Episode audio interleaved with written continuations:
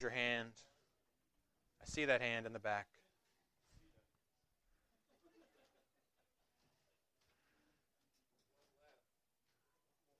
And we'll go ahead and begin with the word of prayer. Gracious Father, we are so um, uh, grateful to be here this morning again to be edified and um, to learn from your scripture, uh, to hear your truth as we've heard it preached already this morning. And I pray you would continue um, to allow us to see more of your goodness and your grace uh, toward us. Well, let us be um, humble as we come to your word and to um, accept whatever it is you would like us to learn today, that we would be um, humble enough to uh, change things in our hearts and in our lives if we need to. Um, Lord, let us be pleasing to you in this way. In Christ's name I pray. Amen. So, this is uh, week three of our three week uh, little series here um, titled When Good Things Happen to Bad People. And so far, for the past two weeks, uh, we've considered a very important kind of foundational truth about men, and that is the fact that men are sinful that was our first week, uh, talking all about man's sin. Um, and because of that, they are utterly and entirely without hope for themselves when it comes to salvation. Uh, that was the point of our first week. And then week two, we talked all about God's grace and the fact that um, while God is holy and just, and he must necessarily punish sin, we saw very clearly that God is still gracious to all people. We talked about common grace that extends to everyone. And then specifically, we talked about saving grace, in that for those that do um, repent and come to belief, um, faith in Christ, God gives them so much more measures of grace and saving grace. And then today, like I said last week, we have a few things to finish up that we didn't get to last week. And then we're going to try to apply all of this. Um, what do we do in light of learning about man's, man's sinfulness and God's grace? And I want to share this quote again that I read last week from Martyn Lloyd-Jones, just because I think it's a great quote, um, and because it kind of sums up uh, the reason that I've been kind of going um, in this way. And it says this um, quote, the man who really knows the most about the grace of God is the man who knows the most about his own sinfulness. End quote. So, I think this was what um, I was hoping to do for these three weeks is to help us see, first of all, the depths of our sin, and then to see right next to that the depths, or you might say the heights of God's grace. Um, and it really is amazing. Um, the first section here, I titled it So Great a Salvation. And um, we want to carefully think about the fact that really, when we look at um, man and his sin, he really has one problem um, that must be solved, and that is the fact that um, sinful man is going to endure punishment for sin. And we looked at several different punishments and penalties for sin. Um, and I think we have to be clear that um, there really is just one thing primarily that Christ saves people from, and that is from God's wrath. God's wrath against sin is what um, the atonement is about, because we know John three thirty six says that those that don't believe, well, then God's wrath abides on them. Um, and so we're going to look at five different things here that that kind of um, kind of looks at each of these penalties of sin, and we'll look at the way that Jesus Christ has paid the penalty and satisfied every single one of those. Um, so that's let's begin first of all. And again, there's lots of scripture today. It may again feel like Bible drill, um, but we're going to start in Hebrews 9:26. Um, the verses are all there in your outline, and um, we'll go each one in order. Hebrews 9:26 before I read it. And one of the th- interesting things about Hebrews is John MacArthur has said that Hebrews is actually a commentary on the book of Leviticus. And the fact that so much of Hebrews talks about how Christ is superior in every way to the Old Covenant. And that the sacrificial system, this was very much part of what Dan spoke about uh, this morning. um, the fact that uh, the priests had to continually offer sacrifices over and over again um, in order for sins to be put away. Um, but in Christ, we have one, the Lamb, as Dan spoke about, that sacrificed once for all. Hebrews 9:26 says, "Otherwise, he would have needed to suffer often since the foundation of the world. But now, once, at the consummation of the ages, he has been manifested to put away sin by the sacrifice of himself." So, number one in our notes, we talked about the fact that one of the penalties of sin is physical death. So, physical death, number one, and the way that Christ has paid that penalty was in the sacrifice of himself. So, physical death, Christ has paid that with his sacrifice. Now, we know that we still don't entirely, well, not at all really, um, escape the fact that death will still happen someday for each of us, um, unless the Lord comes again. There's an appointed hour where each of us um, will come on this earth to die. Um, but for those of us that are in Christ, we know that death is no longer our enemy, right? And the reason that we can have hope, even with the fact of physical death still looming out there at some point, um, is that Christ has made the sacrifice for us. Um, and we need, need, not fear physical death. Uh, if we didn't have Christ's sacrifice, we wouldn't have any hope for the life to come. So physical death, Christ has paid that with his sacrifice. Number one. Number two, we'll go to John, 1 John 4.10.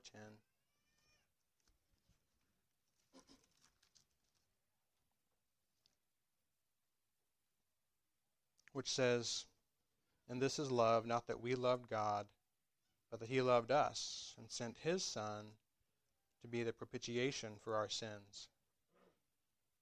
So the second type of death that we talked about as a penalty of, for sin was eternal death. And this has all to do with God's wrath. Because God's wrath must be satisfied in one of two ways. For those that don't ever come to believe in Christ, then God's wrath abides on them, we know from Scripture, an eternity in hell.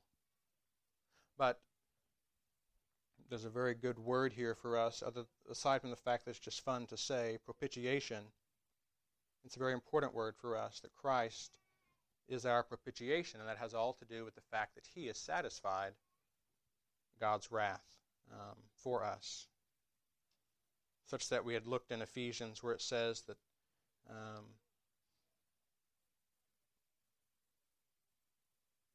we're no longer children of wrath, but now we're made His own sons and daughters.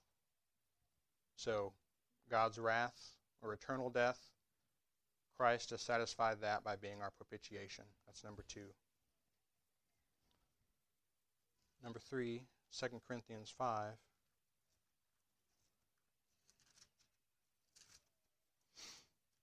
Verses 18 and 19 says, Now all these things are from God, who reconciled us to himself through Christ and gave us the ministry of reconciliation, namely, that God was in Christ reconciling the world to himself, not counting their trespasses against them, and he has committed to us the word of reconciliation. So, this penalty we're looking at, we looked at physical death, eternal death. Now, this is what I would say is spiritual death, which necessarily means for those that are dead in their sins that they are opposed to God and they're alienated from Him. so, the key word from these verses is even though we were opposed to God and alienated from Him, through Christ we have been reconciled. So this is the way that Christ has paid that penalty as he reconciles us to the Father.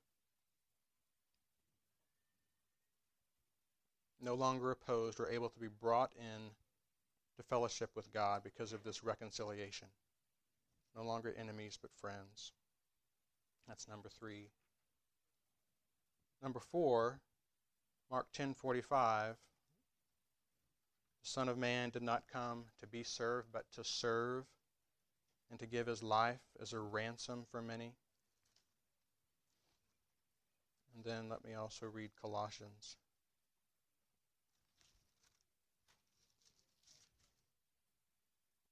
Colossians 1 13 through 14 says, For he delivered us from the domain of darkness and transferred us to the kingdom of his beloved Son in whom we have redemption, the forgiveness of sins.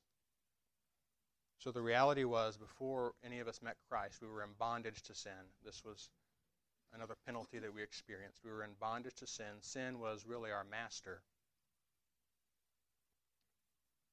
And in that, we really didn't, um, um, until God perhaps began to, to draw us to Himself, we really kind of liked it that way. Any one of us could probably stand and give testimony of the fact that before we met Christ, we um, were in bondage to sin, and that was probably okay with us. That was just the life that we knew. Um, but what these verses say, the key word here is ransomed and redeemed. Although we were in bondage to sin and sin was our master, in fact, Christ has now purchased us, redeemed us, or ransomed us, so that we no longer would serve sin, but who would we serve instead? We'd serve Christ.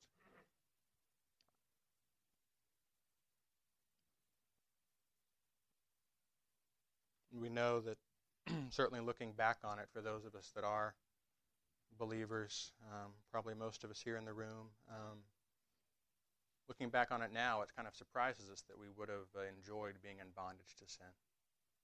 Because we know on this side of the cross the um, miserable and um, uh, bitter wages that sin pays.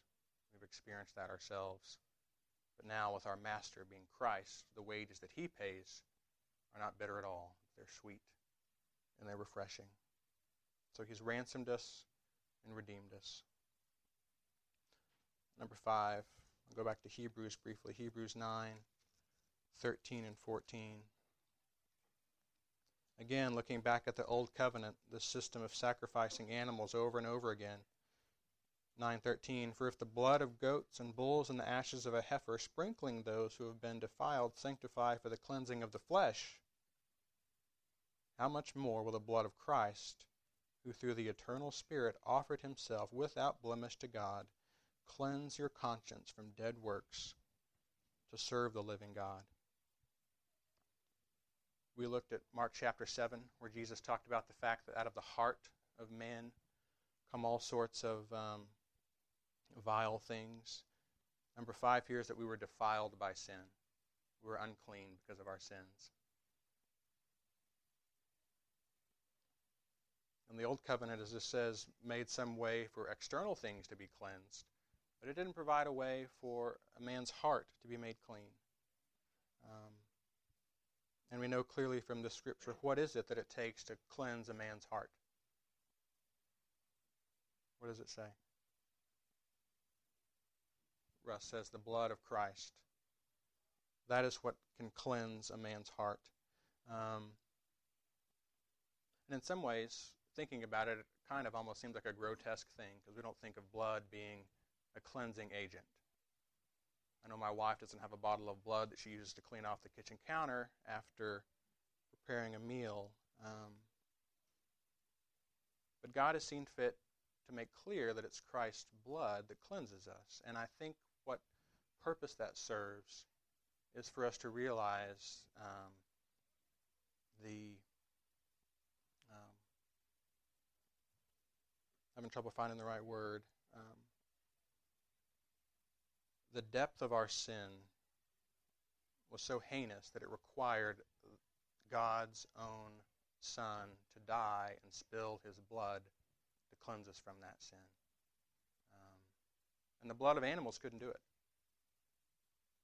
The blood of animals couldn't do it. It was impossible for the blood of bulls and goats to really take away sin. But the blood of Christ's own Son cleanses us from our sin. And interestingly, at the end of verse 14,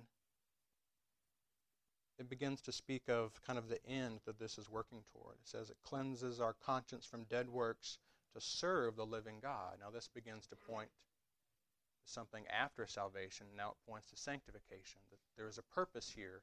We're cleansed and made clean so that we can serve. And we'll come back to this later. Just keep that in mind. So, for every one of these penalties, whether it was physical death, eternal death, spiritual death, in bondage to sin, or we've been defiled, Christ has met every one of those, and that He was a sacrifice. He satisfied God's wrath. He's been reconciled to, to the Father, ransomed, redeemed, and cleansed by His blood. Every single one of the problems we had as sinners is solved by Christ. So then, after all that, and from the last two weeks, now what do we do? Because I know if you're anything like me, that, you know, hopefully you're not really like me, but um, you may be like me in some ways, and maybe you enjoy studying doctrine and theology. I, I find it very interesting, and I, and I like it. Um, but studying these things just for themselves can be dangerous because we know that knowledge can just what? Just puff up. And if we're studying rich doctrines of the faith just for the sake of learning more things, then we're not going to be very well served at all. Um, so we need to find a way for these doctrines to move us to take some action. Um, and I'm going to give us quite a few actions here um, that what we can do in light of this. Um, first and foremost, um, in light of man's sinfulness and in light of God's grace, the first thing that anyone has to do foundationally is to repent and believe the gospel. That's the first thing we have to do. Now, it may be a bit strange, um, perhaps, to kind of give a gospel call like this in Sunday school, but I think it's the first place we have to go. That in light of man's sin and in light of God's grace, the first thing that anyone should do is to repent and believe the gospel. And this is the gospel that God made him who knew no sin to be sin for us, so that we might become the righteousness of God in him. So the first thing we have to do, repent and believe the gospel. And I want to give us, first of all, some things that anyone here in the room that perhaps has not repented, then this is for you. But for those of us that have, then this is also for us because I want to try to give us a way to help us share the gospel with others. This is something that I'm trying to work on myself, and perhaps any one of us might be doing the same with our with our families and our workplaces.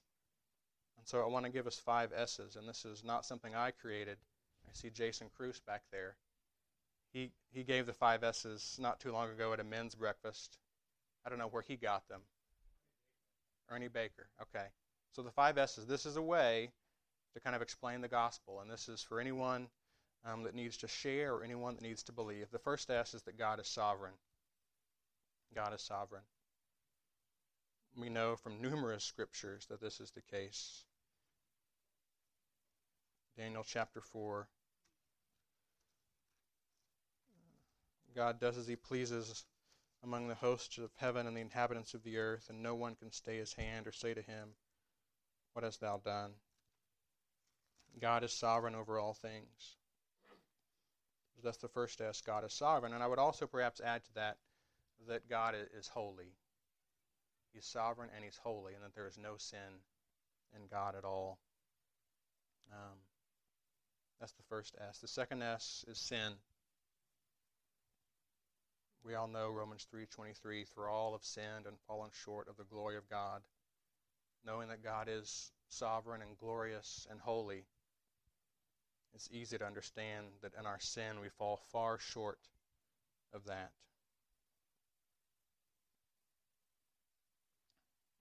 That's the second S is sin. The third S is situation. And that in light of God and the light of who man is in their sin, the situation is this. Hebrews 9:27 says, for it is appointed once for man to die, and then what?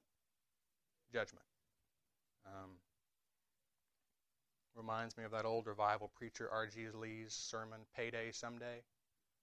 Um, there is coming a day that's fixed where men will give an account, be held accountable to God. So that's the situation, and it's and it's a very dangerous situation to be in for anyone outside of Christ. Um, that's the situation people in are in, that judgment is coming. So the fourth S, number four, is Savior. And Dan said it far better talking about a Savior than I could attempt to do in his sermon today. But Romans 3 24 through 26, talking about being justified as a gift by his grace through the redemption which is in Christ Jesus, whom God displayed publicly as a propitiation in his blood through faith. This was to demonstrate his righteousness, because in the forbearance of God he passed over the sins previously committed, for the demonstration, I say, of his righteousness at the present time, that he might be just and the justifier of the one who has faith in Jesus. This is the way that God is able to save sinners. He's able to be just in punishing sin. He's able to do it because he's punished his son in our place. That's what enables Christ to be our Savior.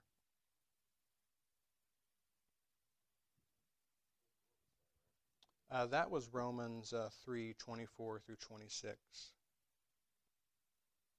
And of course, we know, again, as Dan said this morning, that Jesus Christ is the world's only Savior.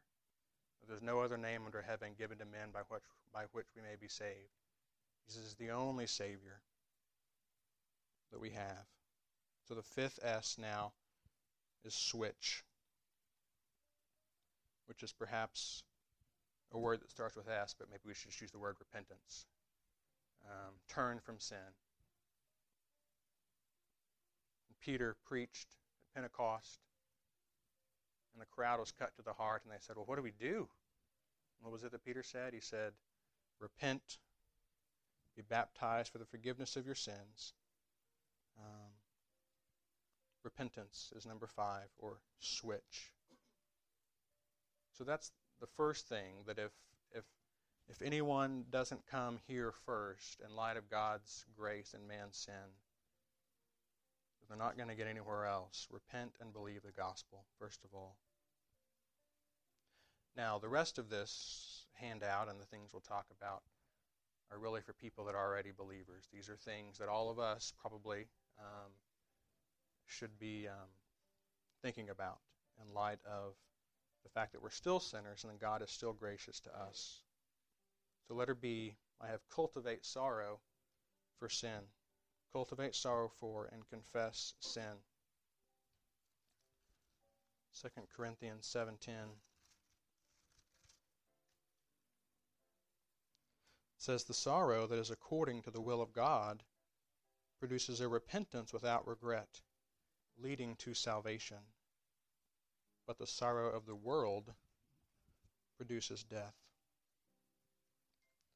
So when we're thinking about cultivating sorrow for our sin, I think of two things primarily. First of all, is that in order to do this, or the reason we do it, is that we need to first of all realize who it is we've sinned against and that we've sinned against God. Cultivating sorrow for our sin, I think, means first of all realizing it is God that we have sinned against.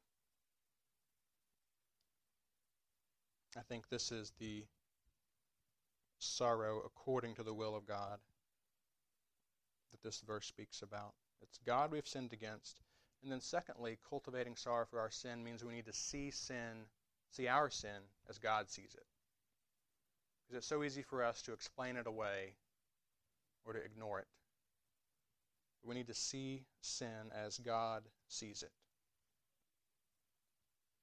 Um,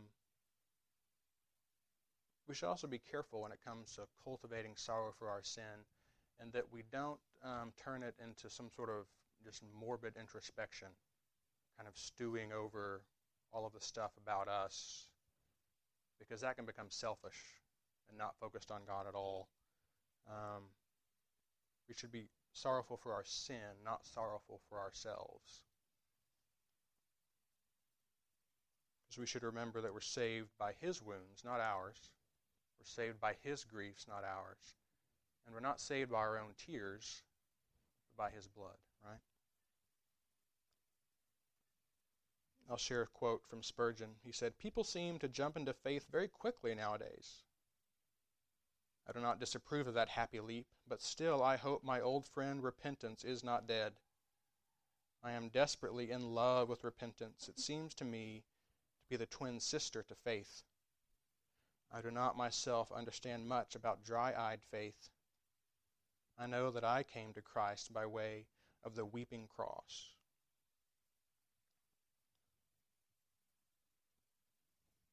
I think we need to make sure that we're taking appropriate time on occasion to see sin for the way God sees it and truly be sorrowful for it.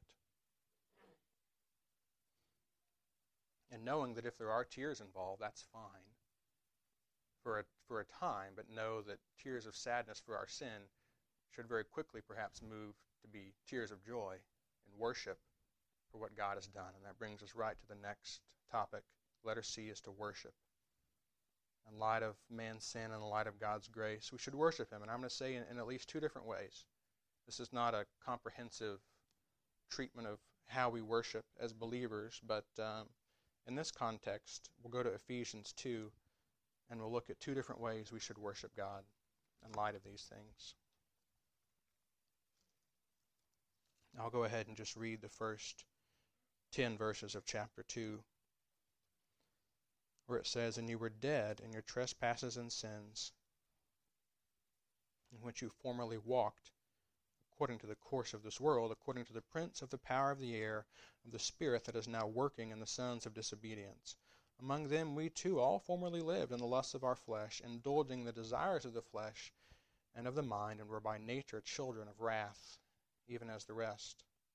But God, being rich in mercy, because of his great love which he has loved us, even when we were dead in our transgressions, made us alive together with Christ. By grace you have been saved, and raised us up with him, and seated us with him in the heavenly places in Christ Jesus, in order that in the ages to come he might show the surpassing riches of his grace in kindness toward us in Christ Jesus. For by grace you have been saved through faith, and that not of yourselves, it is the gift of God, not as a result of works, that no one should boast. For we are his workmanship, created in Christ Jesus for good works, which God has prepared beforehand that we should walk in them. Pardon me here.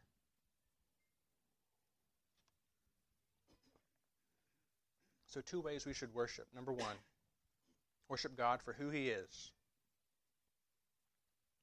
first of all. Number two, worship God for what He has done. So let's be a little bit interactive here. Um, look at these verses I've just read. Hopefully, maybe you're there in your Bible right now. Um, what does it say in these verses about who God is? How does this describe God? What do you see? Rich in mercy, that's right. What else? Loving, yes. And who was it that he loved? Us, okay? Anything else? Giver of life? Yes, sir. Verse 7. Uh, perhaps this is becoming redundant, but the riches of his grace and kindness. This is talking all about who God is. And then now look in these same verses, and what do you see about what God has done? What are the actions that he has taken? Quickened us together with Christ. Saved us. Verse 5 says he made us what? Made us alive. In verse 6, what does it say? He raised us up. That's right. And not only that, he also seated us with him in the heavenly places in Christ Jesus.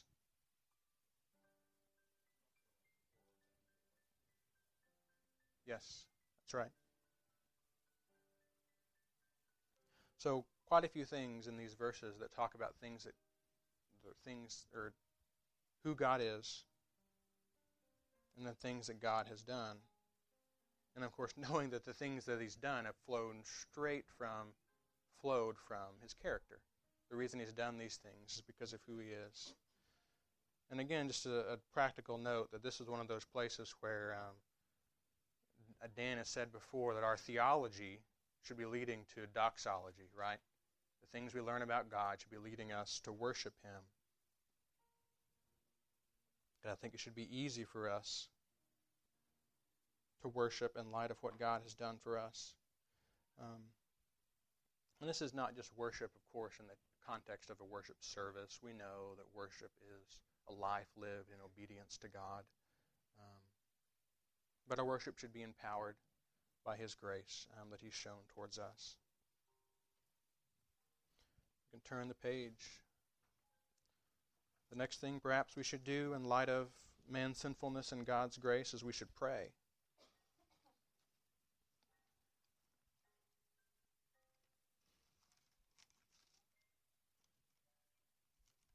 The first way we should pray, 1 John 1 9.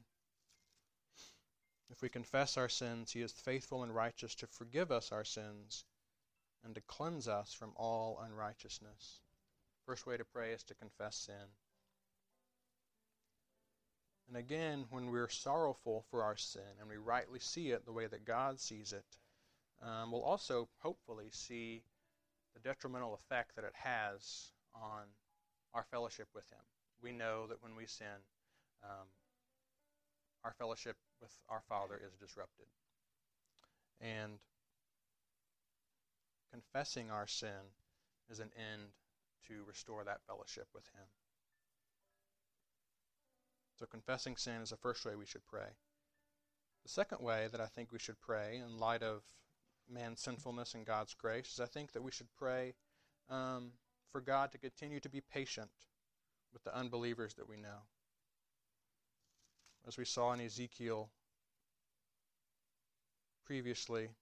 Ezekiel 33:11 says, "Say to them, as I live, declares the Lord God, I take no pleasure in the death of the wicked, but rather that the wicked turn from his way and live. Turn back, turn back from your evil ways. Why then will you die, O house of Israel?" God is patient with sinners. He was patient with all of us for some period of time.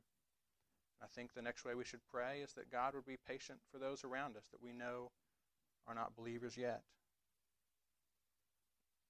And in a similar way, we should pray that God would use us in some way to help these other people come to repentance. Um, as God is patiently, hopefully, drawing them to Himself, we should pray that God would use us in that, that we would be faithful to um, share the gospel with people that we know that need it.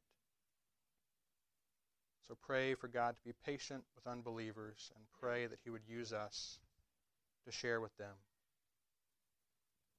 And then the third way that I think we should pray in light of these things is we should pray for sanctification. I'm going to read a prayer that Paul made for the people in Colossae. And again, nothing that I think I ever say is really my own work. I see Mike Cosgrove back there, and this next point comes straight from him. Um, Colossians 1 9 through 12 says this For this reason also, since the day we heard of it, we have not ceased to pray for you and to ask that you may be filled with the knowledge of His will and all spiritual wisdom and understanding so that you may walk in a manner worthy of the Lord, to please Him in all respects, bearing fruit in every good work, and increasing in the knowledge of God, strengthened with all power, according to His glorious might, for the attaining of all steadfastness and patience, joyously giving thanks to the Father who has qualified us to share in the inheritance of the saints in light. I think this is key for us to pray for sanctification, not only for our own, but for others around us. Um, it really is amazing to look at the things that Paul was praying for for these people. Um, this was serious stuff, praying that they would be filled with wisdom and understanding, with the knowledge of God's will, that they would be pleasing to God and bear fruit, they would be strengthened with all power. And it seems clear to me that Paul was mostly concerned about their souls, their spiritual needs. Um, I found a quote from Thomas Watson that is perhaps applicable here. These kind of prayers that Paul was praying, Thomas Watson said, these are the prayers that are recorded and rewarded. And I look at my own prayers that I pray for myself and for others. And I think they, most of the time, fall far short of Paul's example here.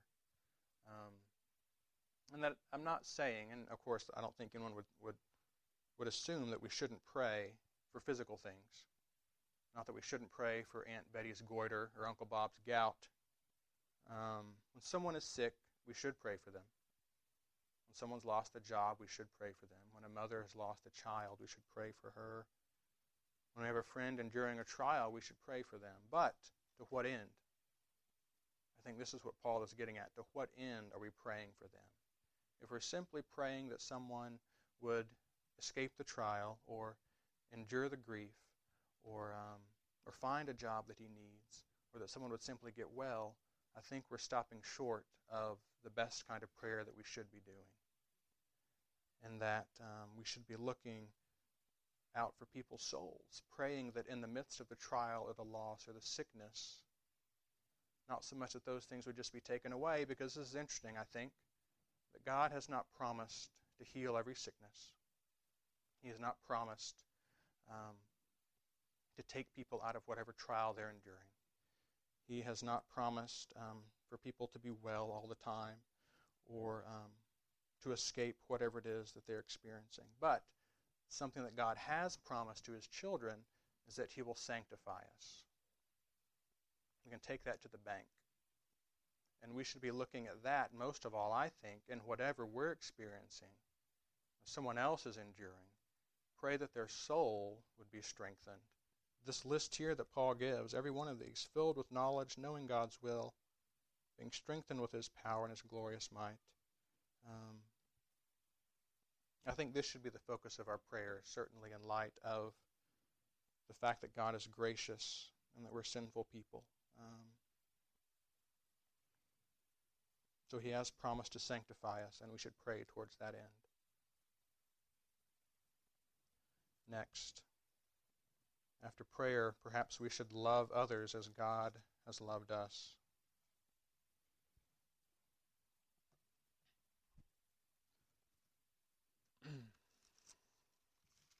Ephesians 4:32 says be kind to one another tenderhearted forgiving each other just as God in Christ has forgiven you. So number 1 is forgive. As I've thought about this as a practical application obviously for um, God's grace that he's extended to me it occurs to me that sometimes um, when I look at my own heart, the reason that I don't want to forgive somebody else that may have wronged me or that I think they've wronged me, sometimes I don't want to forgive them because I might think that they don't deserve to be forgiven because of what they've done. And if that's the attitude in my heart, then I think I've clearly forgotten the gospel. That if anyone thinks that someone that's hurt them doesn't deserve to be forgiven, then I should be thinking about myself and knowing that I didn't deserve to be forgiven. Yet God forgave me anyway because He's gracious. Around here, when we talk about showing the world what God is like, this is a very simple application is forgiving other people as God has forgiven us. Number two, I'm going to say that we should give generously. We know that also something we hear often around here is that to love is to give. John 15:12 says, "This is my commandment that you love one another just as I have loved you." And how was it that He has loved us? He gave exactly. Um, he gave a Son for us, and so the second way we should love others is to give generously. Um, and and I think we know that this takes many different forms. That there can be all different kinds of gifts that we can give. We know that we don't have to be wealthy to give. That's not what this is about. Um, simply because God wants us to. So giving generously, number two. Number three, if we think back to Mark 10:45, number three is serve with humility. Because Jesus himself didn't come to be served, but to serve. If I could find Philippians here. Philippians 2, talking about humble service. Do nothing from selfishness or empty conceit, but with humility of mind, let each of you regard one another as more important than himself.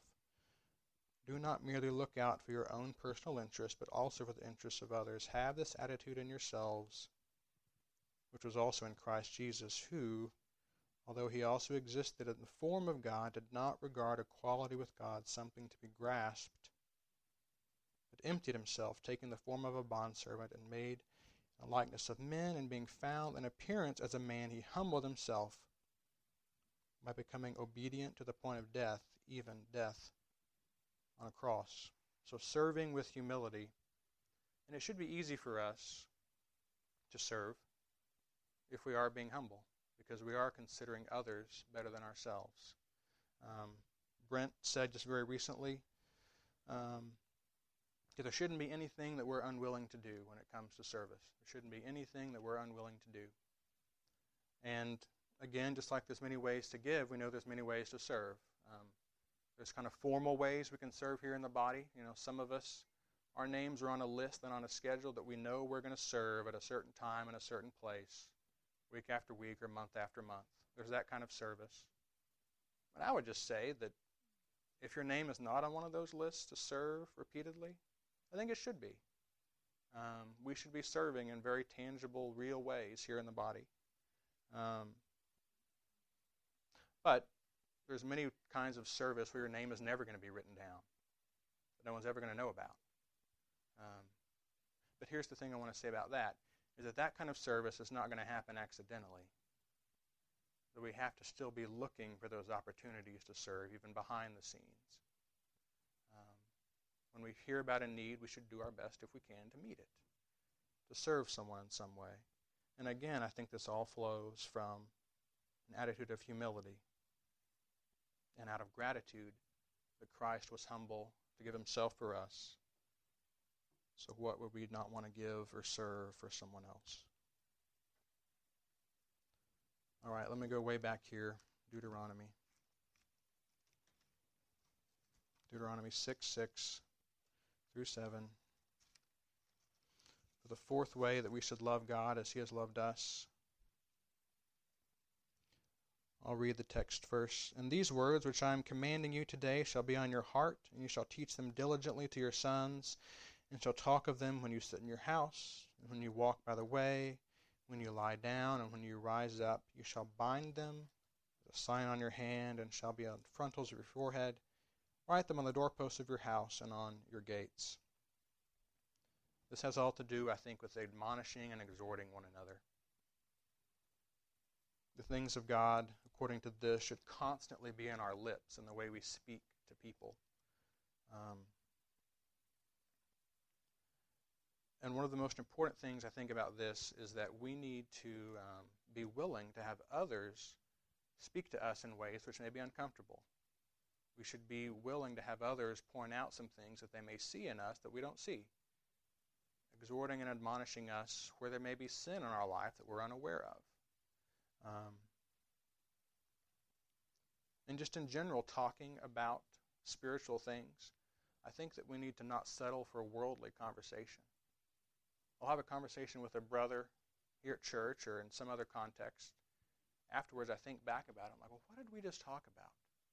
We talk about the Ranger game or all the things I had to do at my office, the 12 ways I had to discipline my son on Thursday, or there's all these things we talked about, and again, that's not that we should never talk about those things, but um, in the same way that we should pray for spiritual things, I think we need to be willing to talk about spiritual things.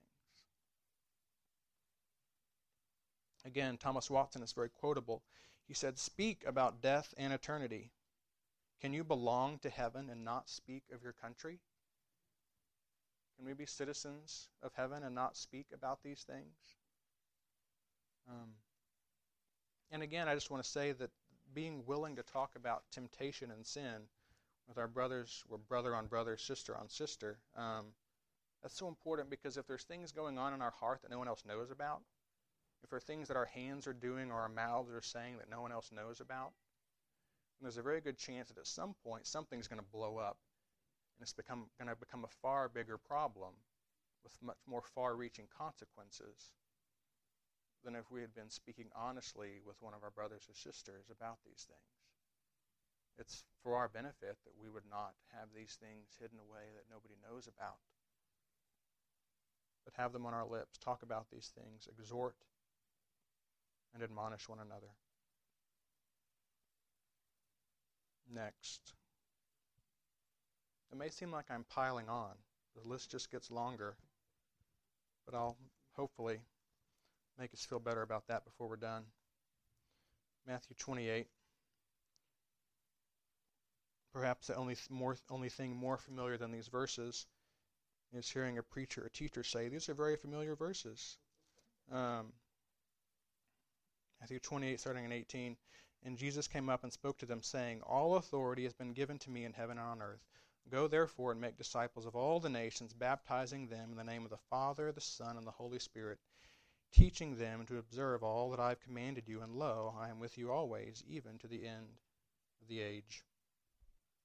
So, under the heading of Make Disciples, um, let's talk about making disciples first of all, and then the next verse in Luke we'll talk about being a disciple. Um, when it comes to making disciples, what were the actual commands that Jesus gave? What were the imperatives in these verses? What were they? Go, baptize, teach, uh, and of course, make disciples. Okay, so I'm going to take go off the table because we all know that this is not about going far away in order to do this. We can do that, but let's just take go off the table for now. We'll take make um, baptizing people off the table because that's kind of a rare event that most of us may not usually be involved in. So just think about making disciples and look at verse 20 where I think that the, where making disciples is actually this verse 20 teaching them to observe all that I commanded you. So when it comes to making disciples, what I have here on written on the blank here is that this is teaching people to obey. Teaching people to obey. Because men, I'm thinking about men because I'm a guy, um, obviously, that uh, there are men in this church that are far more wise than I am, and they've experienced more things than I have, and I would do well to have them teach me to obey. Because there's plenty of things that I can glean from the scriptures, and the Spirit can empower me to obey. But having another man teach me these things, that's what discipleship is about. So teaching them to obey. Of course, and again, this, this could be a whole other lesson. Um, not obedience just as in checking off boxes, but it's about holiness. It's about, again, being sanctified. Um, so that's making disciples. And then let's look at Luke chapter 9.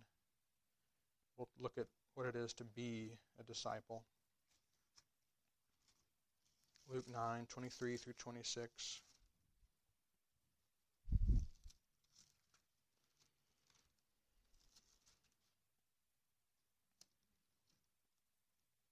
And he was saying to them all, If anyone wishes to come after me, let him deny himself and take up his cross daily and follow me. For whoever wishes to save his life shall lose it, but whoever loses his life for my sake, he is the one who will save it. For what is a man profited if he gains the whole world and loses or forfeits himself? For whoever is ashamed of me and my words, of him will the Son of Man be ashamed when he comes in his glory and the glory of the Father and of the angels. When it comes to being a disciple, what I have written here is that being a disciple is not about self help, it's not about self fulfillment, it's about self denial. Self denial. Um,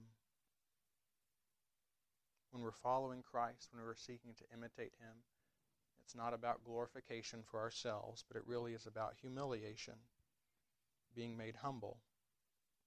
Um, there's so much here in these verses that um, I don't think I'm qualified to talk about what it is to lose our own life, to um, die to yourself. I'd like for Russ to just volunteer to teach six weeks on this.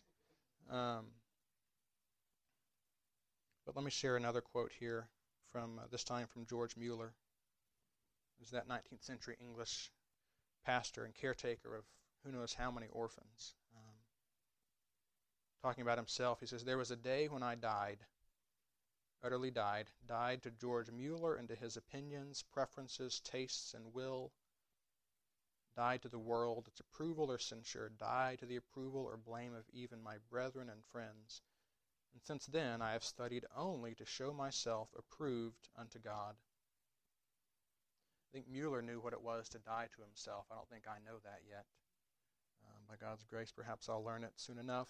But um, self denial, um, losing our own life. And um, interestingly, when it comes to losing our own life, uh, people that are not saved, non believers by and large in the world, they want to do everything they can to hold on to their life in all every sense of the word.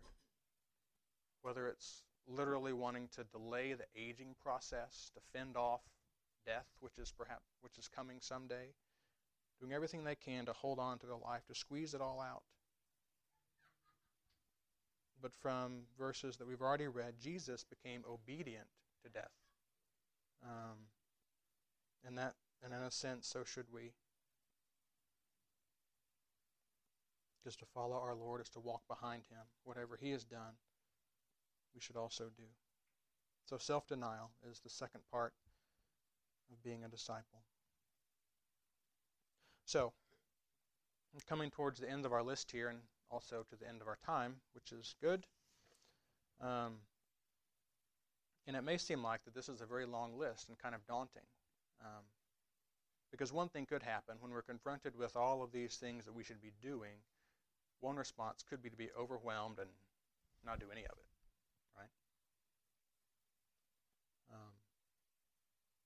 But this is what I want to say. This is kind of our final note about sanctification. That we certainly shouldn't look at this, um, well, we've looked at man's sinfulness and we looked at God's grace. And now, after looking at this long list, it may look like a lot of works. What happened to grace? This looks like it's all works. Um, these are the two things that I'll say about sanctification, and that is this that it really it's the gospel that propels our obedience. The gospel propels our obedience. Because um, all of these things that I've tried to highlight today are born out of a recognition of what God has done for us in Christ. And you could also look at this long list, and well, none of this is novel, none of this is newfangled, none of this is groundbreaking, so to speak. It's very basic stuff. But that doesn't mean that it's easy, right? Um, these are the things that I need to be improving on in my own life, hopefully Many of you are better at these things than I am, but um, we are all, by God's grace, being sanctified, and the gospel propels our obedience. And then finally, I may have already said this before, um, that when it comes to sanctification, the second thing is that God has promised to do it. Uh, that we need not be um, discouraged when we look at the way that our lives need to change. Let me read 1 Thessalonians 5 23 and 24. Again, this is another prayer from Paul saying, Now may the God of peace himself sanctify you entirely, and may your spirit and soul and body be preserved complete, without blame at the coming of our Lord Jesus Christ. Faithful is he who calls you, and he will also bring it to pass. Um, if any one of us is uh, discouraged by any of these things, hopefully we're not. But I think we should take encouragement in the fact that God has promised that He will bring these things about in our lives. He's given us the means of His Word, and all of us around is a tremendous benefit of everyone here in this room, sharpening one another in relationship. Um, and of course, the work of His Spirit, which enables it to happen at all. So, in light of man's sinfulness, in light of God's grace, here are some things that I think we can do to respond to that. So I'll pray and we'll be done. Lord, your grace, um, thankfully, is uh, far greater than our sin. Lord, thank you for that. Thank you that when we come to your word, um, that there will always be things we see that um, we realize in our hearts are not conforming to your will. And again, Father, just help us to be humble, um, to be changed by you, and to understand um, that you're able and you're willing and you desire to make us holy. Lord, continue to change us to be more like your Son. And Lord, allow us to be um, helpful to one another in that regard. Thank you for giving us uh, the body that uh, we benefit from, a means of grace, Lord, that we don't take for granted. So again, thank you for this day and for the time we've had. Christ's name we pray.